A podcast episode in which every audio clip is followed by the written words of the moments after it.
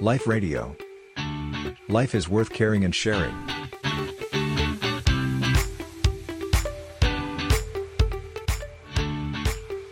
ที่ส่วนมากที่เรามาเริ่มต้นในช่วงข้าพรรษาเนี่ยพระอาจารย์แม้กระทั่งการเลิกเหล้าการเล่นการพนันหรืออะไรที่เราเห็นรณรงค์กันในช่วงเนี้ยอาจจะเป็นเพราะว่ามันเป็นเป็นช่วงจังหวะที่แบบเป็นโอกาสเหมือน อีเวนต์ใหญ่ใช่ไหมอาจารย์เหมือนเป็นมันก็เป็นพลัง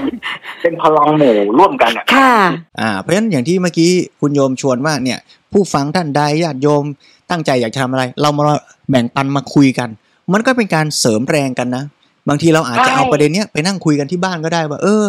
พ่อจ๋าแม่จ๋าเออ ลูกเอ้ยนะ เข้าพรรษาเนี่ยอ่าเรามาทำอะไรกันดี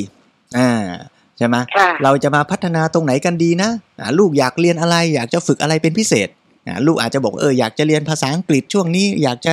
ปิดเทอมตุลาพอดีแม่ อยากจะทำอันนู้นอันนี้อันนั้น แล้วก็มาวางแผนกันมันก็กลายเป็นพลังบวกซี่มาเสริมกันแทนที่เราจะคิดทำอยู่คนเดียว พอได้มาคุยได้มาแบ่งปันกัน มันก็มาเป็นกำลังใจกัน แต่ไม่ใช่ไปกดดันกันนะ ไม่ใช่ไปคอยค่ะเบลมกัน หรือว่าคอยตำหนิติโทษกัน เราก็ให้กำลังใจกันเออวันนี้ลูกตั้งใจไว้เออทำได้ เท่านี้ดีมากเลยลูกอ่า เดี๋ยวตรงนี้ถ้าพลาดไปเดี๋ยวพรุ่งนี้เอาใหม่นะลูกอะไรอย่างนี้ใช่ไหม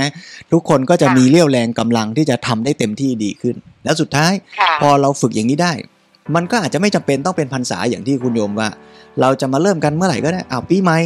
วันเกิดวันเกิดอ่า เราก็ได้หมดแหละทุกโอกาสในชีวิต เราก็มาตั้งใจทำอะไรก็ตามให้มันดีขึ้นกับชีวิตเรา มันก็ดีทั้งนั้น